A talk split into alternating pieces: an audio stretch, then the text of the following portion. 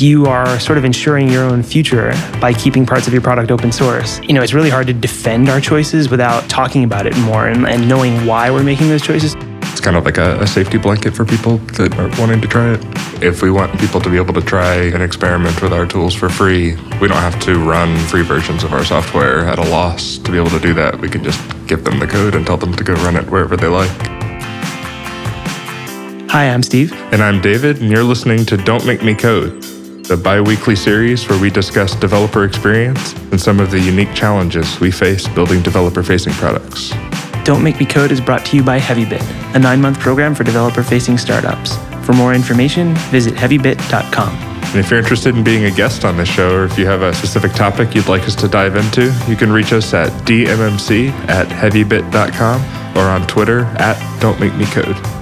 This episode is actually inspired by Matthias Luebken. He reached out to us on Twitter and suggested that we talk about all the different kinds of developers that are using dev tools and the different ways that we design those tools for them. So we came up with a whole bunch of different ways of slicing up this market. You know, developers are not one and the same, and we've got developers in different roles like front end versus back end, or dev and ops, and even management versus the makers. And we have different kinds of tools. We have SaaS products and open source products, and startup products and enterprise products, and we make totally different considerations for all those different vectors. So we're going to try to unpack all of those today. Yeah, I mean, I, I, guess it's we could start with just you know why is this even important to to think about at all? You know, why why do we need to care who you know what kind of developer is using our product? Like, do we design things differently from them? Do we price things differently for them? You know, it's sort of you know how do we actually think about these developers? And, yeah, it's funny that in the moment we're not necessarily thinking about all the different slices of developers. You know, we're thinking about our slice. Who are the exact users that we're targeting and why? And I think you know for both of us, it's just that a having been around a while, we've seen a few of these different vectors, and and b, it's just interesting to talk about all the different things that we've seen in these spaces, and I think talking about it helps us back up our decisions too. That you know we're we're both building products for what I would say is a similar market segment, but you know it's really hard to defend our choices without talking about it more and, and knowing why we're making those choices. So I think it, it will be interesting to unpack a lot of this and, and figure out why we're doing what we do. At least with us, we're seeing relatively small companies are kind of the early adopters. Are you, are you seeing something similar? Yeah, I mean, so we definitely, you know, we're still pretty early on in, in building our product. And, you know, of course, you know, the first people that come to, to start to use some of these things are sort of your early adopter types, you know, kind of the, the hacker mindset generally tend to be from you know smaller companies or or kind of new in their projects. You know, this is you know, sort of a, a greenfield operation or something. We tend to see people like that more willing to try sort of what you would consider ex- experimental or new technology. Yeah, we're certainly seeing a lot of that too. I think a lot of early adopters are at smaller companies just because they're the ones that are willing to experiment. And, you know, for all of us, of course, a big challenge is getting to those bigger customers who have more stable needs and who have more money and who are going to be long-term customers. And for us, that's really been dominant in what we've seen early. The people that we approach, the people who like our product the most, tend to be from these small companies who are willing to experiment and who are also on the bleeding edge of technology. But it sounds like you guys at Convox are seeing something a bit different you know, we started off seeing a lot smaller companies, but you know, we've actually now started to see actually some quite larger uh, organizations be interested in our stuff. Actually, attribute a lot of that to the open source nature of you know our core platform. People are a lot more willing to to both try it. They're less worried that we will just vanish and go away. Uh, they basically it's kind of like a, a, safety blanket for people that are wanting to try it. That's really interesting that because your product has an open source component to it, you're seeing big customers approach you as well because you know we're just a SaaS product and so that might be more of a barrier to entry especially for larger companies and that's an interesting gateway like with you know with SaaS products you're targeting a very clear customer set you're making a lot of assumptions and decisions about who that customer is but with open source, you've got a product that A might be more configurable and B might serve a much wider audience. And so, do you think that that's why you're getting these uh, approaches from larger companies too? I think so. Um, you know, certainly the ability to to customize it to suit your own needs is is pretty uh, attractive, especially if you know you're a larger company and you have some of your own developers or ops people on payroll that can kind of you know work on this stuff. They they like to be able to get their hands into it. But yeah, I think definitely just you know as we've started to to engage bigger and bigger companies, you know we get a lot more questions about like how long have you been around and how big are you and, and will you be here next year. And so, you know, being able to give, you know, both references from our early customers, but also just, hey, it's open source, you know, it's you can just keep running it if, if we were to go away is is really important. Yeah, that's interesting too. That you know there are a few different vectors here of like open source versus SaaS that that are are just funny to talk about. That with open source, I feel like a big part of the way you design the product is around customization. You know it's going to be serving a wide audience, and so you have to leave that door open for people to to tailor it to their needs, and that you're designing it with that in mind versus a SaaS product where you're almost doing the opposite. You're making a lot of decisions up front and a lot of assumptions and trying to kind of refine all of the workflows and all of the design aspects of the product around a narrower set of use cases. Yeah, I mean, definitely. And sort of, I mean, that's kind of fundamental to the reason that we actually decided to go both routes to a certain extent is that the open source is you know very available people can use it they can customize it and then we've built some sort of opinionated you know workflows and integrations and things like that as a SaaS on top of that. So we can kind of you know give both both the nice experience for people that want that or you know the crazy Swiss Army knife experience for people that want that. Yeah I think it's really funny what you said too about reassuring larger customers that you'll be there that the open source component of the software lives on when a SaaS can't make that promise, mm-hmm. which is a little bit scary to talk about. Certainly in our space, there's this interesting life cycle of companies on both sides, SaaS and open source, where if a SaaS company gets acquired, you'll sometimes see the product just die. The acquiring company might, in fact, be buying that company to kill the competitor. Yeah, I mean, I guess that actually goes to show it doesn't really matter what size the company backing up the product is, right? You know, Facebook and Google kill products all the time. So. Yeah, and for them, like with Parse, they made the acquisition and I guess decided they wanted parts of the product to live on, even if it wasn't profitable for them. So they open sourced it. As a company founder, talking about the creation of software that will hopefully live as long a life as possible. I think the open source design aspect is interesting too because you are sort of ensuring your own future by keeping parts of your product open source. Then that no matter what happens to the company and to the software, you've got this piece that can live on. Where unfortunately with a lot of SaaS products, your best case scenario might be an acquisition in which your product just gets rolled up into something larger or lost forever. Yeah, it's certainly. I mean, the open source angle also gives us, you know, if we want people to be able to try and experiment with our tools for free, we don't have to run you know, free versions of our software at a loss to be able to do that. We can just give them the code and tell them to go run it wherever they like. And you let them deploy it internally, and the the expense and the time are, are on them. And yeah, that's a nice compromise actually. Try it out for free, but if you want a better, more polished experience and you want us to host it, then you pay us some money. Mm-hmm. I also think it's really interesting to talk about the different kinds of products we design for small companies and startups versus enterprises. Like the last company I worked at was in the configuration management space. And so we found a market niche in more middle tier companies. And it wasn't on the bleeding edge of technology at all. In fact, we were starting a new company to cater to companies that had been around a while who were new to configuration management versus what I'm working on now, which is very much on the bleeding edge of technology microservices, AWS architecture, and auto scaling. Like we make all of these assumptions. And because of that, we're very biased towards companies that have these newer stacks and, and are either newer or have just recently migrated to that stack. And it sounds like you've got a bit of both there as well because of the open source component. Yeah, I'm actually curious. You know, when you say you were dealing with, you know, I guess sort of like older, more mature companies at your last company, did you do you still find that it's, or is it developers coming to you, kind of looking for your product, or is it is it other people inside the company? Yeah, that's been an interesting one too, because the last few companies I've worked at have all been monitoring companies, and over these last few years, there has been this pretty dramatic shift in roles where jobs formerly done by full-time operations people are now being done by developers and people with DevOps in their title. And so things like deploying infrastructure and monitoring, these are being done by devs now when they were they were formerly firmly in the realm of operations. Are you seeing similar things at Convox? Um, I mean, definitely. You know, basically everybody that comes to us right now is a developer. You know, they have an application.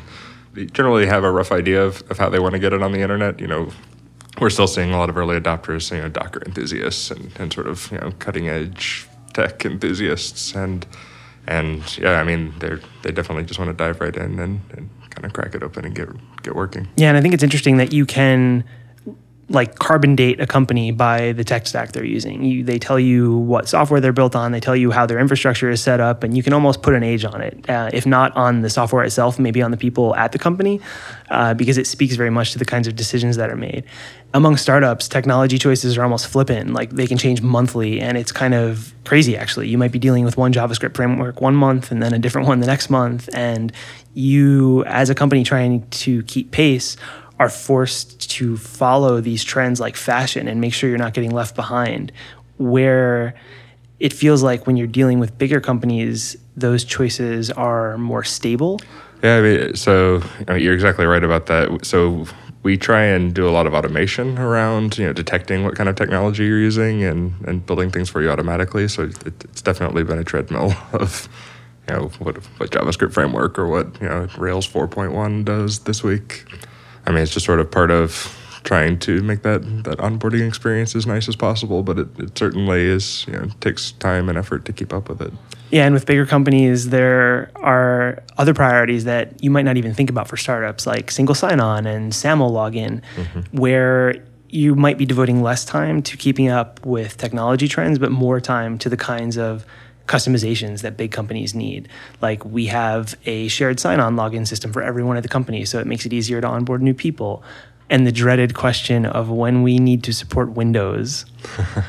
like us, because we're focusing so much on these younger companies who are able to move quickly and make decisions quickly, we have this grassroots onboarding process. You give us a username and password, you give us your Amazon keys, and you're good to go. We try to onboard you in two minutes versus a larger deployment of, of, something more sophisticated, you might spend weeks customizing an open source tool to get exactly the right configuration you want and to tailor it to your environment.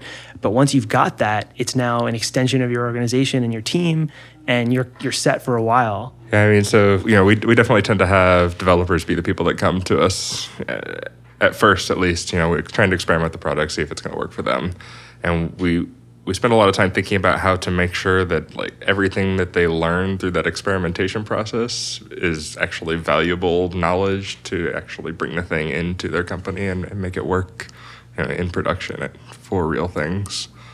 So it's definitely you know trying to make everything as, as easy and seamless as possible, but also making sure that we kind of like give them little nuggets of knowledge along the way that are going to help. Yeah, that's true. Like we talked about last time, there's this really frustrating part of onboarding users into any DevTools product, which is they might try you out in staging or they might try you out in ways that really aren't production configurations. And you want to make sure you're not wasting their time by having them have to start all over.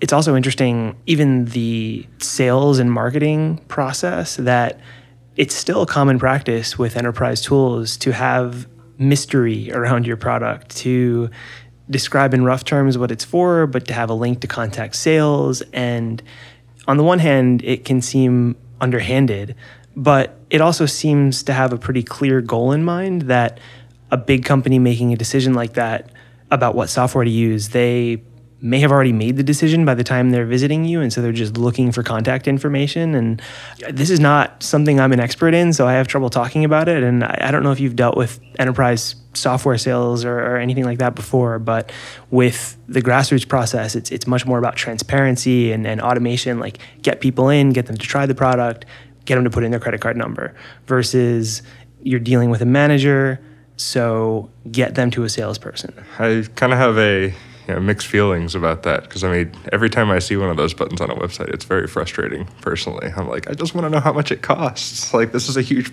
you know, part of my decision making process. Yeah, and yeah. especially, I wish companies would be clear about who their target customers were. And maybe maybe this is my fault, but we were trying to sign up for this video chat app, BlueJeans, and I couldn't get pricing on their website. And I foolishly thought, okay, I'll enter my email address, I'll have somebody reach out to me. Maybe we'll actually be able to use this. Well, it turned out their uh, cheapest pricing was something like $500 a month. For a company of six people at that time, that was a non starter. Uh, and I felt like we both wasted our time. The salesperson wasted half an hour talking to me and trying to sell to me, and I wasted half an hour of my time that could have been better spent writing code. And yeah, it is confusing and frustrating because you know clearly I'm not their target customer, but if they just told me that, we could save each other a lot of time. the thing that's most interesting about enterprise sales and the fact that a large company might have already made a decision about software before they're even approaching you to discuss terms, that says something about how the company got there.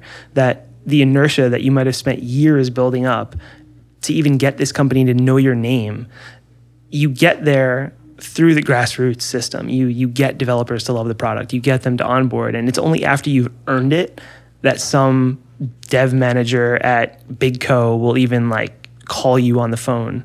Yeah, I mean, definitely. But I, I feel, you know, having been that developer before, I, I feel like it's really hard to start to adopt new technology if, if the pricing is a mystery. So, you know, even before I'm going to take something to my manager, say in that situation, you know, I'm going to want to ask them or tell them how much it costs. Yeah, so this is this is fun and interesting. So on Twilio's homepage, they actually do a pretty good job of describing the product, of introducing pricing, and of actually giving you access to their tools to start using the product so that if you're an engineer, you can experiment. But they also have a link on their homepage that literally says not a developer question mark and there's a link to sales. And so that seems like a really fun, if not tongue in cheek way of saying like here, here's all of our stuff for you the developer, but if you are a manager, we're just going to short circuit you right into a salesperson.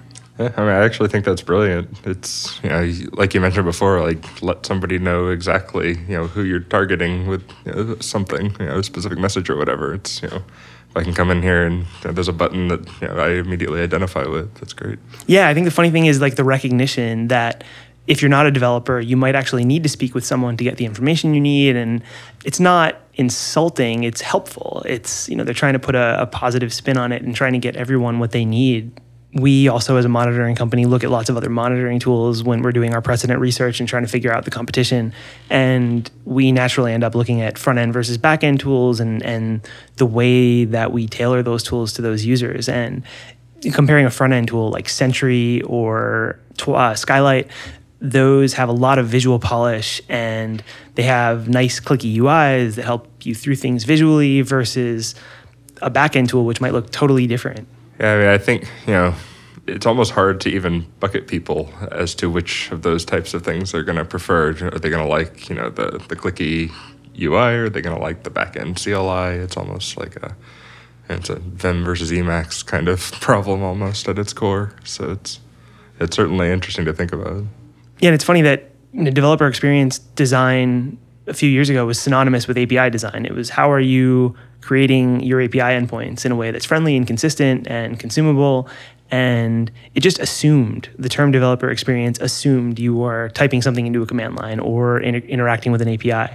And now, you know, we're both dealing with a space that's developer tools, but definitely not necessarily a command line. And so there's a whole world now of, of ways that we try to get developers to use our, our stuff and, and how we get them to make our tools part of their daily work life but there is still the consideration of who the end user is and what they're looking for and whether they want a CLI or not is one of those things. And and it's a very conscious decision. Like if you're making a CLI you need to have a clear idea of who's going to be using it and why. Mm-hmm. like some of us myself being a designer might make the incorrect assumption that people just want a UI like a nice clean UI is going to get the job done better every time but that is absolutely not true. And you know I think at least from my experience working with developers they can get things done really fast with a command line and with the right uh, with the right API documentation.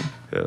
Yes, uh, and not only like getting things done fast, but it's also you know the ability to include. You know, if I ship a CLI now, people can include that in their own scripts and automation and sort of build other things around it and. And uh, that's, I basically get a lot of leverage out of my command line by, you know, kind of taking all of these repeatable tasks and, you know, building other workflows out of them. And so, Uh, if you have the CLI, you can do that. If you have a web UI, it's it's tough to actually. I guess I could technically script a whole bunch of web interactions, but it's it's a way different experience. Yeah, totally. And like a you know really good documentation with boilerplate code that you can just copy and paste, and you know making API keys available to people as part of the documentation, so that you can make this whole process seamless for people. And yeah, it's not only good design practice for engineers, but a great way of getting people to understand your tools more quickly and get started using them. I mean, there are certainly just certain tasks that lend themselves more to you know a graphical graphical experience than you know if I want to look at dashboards of my metrics or something. I, I guess I could technically render that in text at a CLI, but it's going to be way less useful. I'm sitting here looking at the GitHub project page for an ASCII terminal dashboard, and I'm not really sure what to say about it because I can't tell if this is filling a need for anyone. It doesn't seem like anyone would be searching out for an ASCII dashboard. Hmm. but for a developer who spends their entire life in Emacs or in front of a bash prompt, like maybe there's a market for this that I don't really understand. I mean, I guess that could certainly be useful at a high level, but you know, for our dashboards, I love being able to drill into data or kind of, you know, sort of the interactivity of something like the web is a lot more useful to me for, for that kind of thing. If nothing else, it calls attention to the way developers like to play with their tools, and that if you give them a CLI and the right set of APIs to build a dashboard out of raw data, one of the things they might do is build an ASCII terminal inside of Emacs. and another interesting thing about the way we build UIs, and, and for, for me, it somehow is through the lens of company size, but the way we present data and summarize data that at previous companies I've worked at, we've built dashboards, quote unquote, but they serve very different purposes for small companies versus big companies. That the way you summarize data to a company with 250 employees and a full engineering team versus a, you know a handful of engineers in a room, that you present things to them very differently like for a small company, you might be able to just give them a list of servers in their environment or something and give them a tool if one of those servers is broken to restart it or fix it. But for a big company who might have 200 servers doing that same job, if 10% of them are down, not only might they not care, they might actually have some kind of automation in place to take care of that for them. And so they're going to be looking at different metrics like health as a percentage of total, something where I'm not concerned with individual entities, but I'm concerned with trends. And so that is an interesting thing too. The way we graph things, the way we summarize things, and how we present things. Um, you know, it really depends on the goals of the user we have in mind. I guess I'm curious with uh, the people that are actually you know viewing the monitoring or viewing these dashboards are the are they mostly developers also, or do you tend to have people sort of in the, the higher echelons of management that are interested in this? In our well? case, almost everyone we've spoken to has been either a developer on the ground or the manager of a relatively small team who might actually still be writing code themselves. And yeah, so for for our purposes, though we do try to wrap things up in summaries, we still try to make it as easy as possible to get to an individual entity that might be causing them problems, like a server or something, and to give them quick access to that. Um, but yeah, at, at Convox, it sounds like you've got a bit of both, and I wonder, you know, if, you, if you've taken some more care about summaries or, or other things that you would do for for larger people, for larger customers or managers. Uh, I mean, that's certainly, I guess, on our roadmap.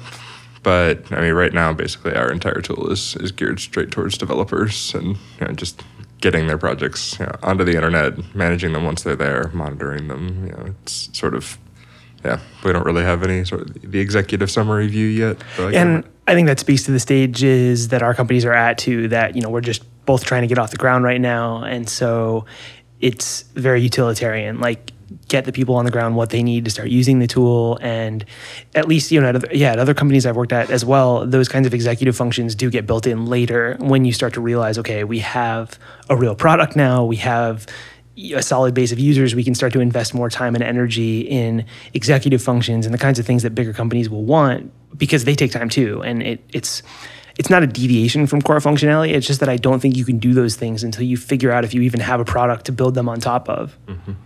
And I think it also starts to happen naturally. You know, you get bigger and bigger customers, and now the people with the purse strings have have different, you know, different needs and different wants, and you know, you're basically trying to make your customer successful, right? So if you know, if the person you're trying to make successful now needs, you know, the the, the bird's eye view of everything, then you know, you start naturally drifting towards making that kind of stuff. Yeah, totally. That when you're selling to a dev team and specifically talking to a manager, that manager is probably going to have their own interests at heart as well. And so you want to be able to give them something where they can find value in the product and not just their team. Thanks again to Matthias for sending in the question. It was uh, it was pretty interesting to sit here and kind of unpack some of the different kinds of you know, roles that or you know, types of people that that use our products. That's about all we have time for today. If you're interested in being a guest on the show, or if you have a DX topic you'd like us to dive into, you can reach us at dmmc at heavybit.com or on Twitter at Don't Make Me Code. To learn more about HeavyBit, visit heavybit.com. And while you're there, check out the library. It's packed with amazing talks from founders of developer tools companies and other industry leaders.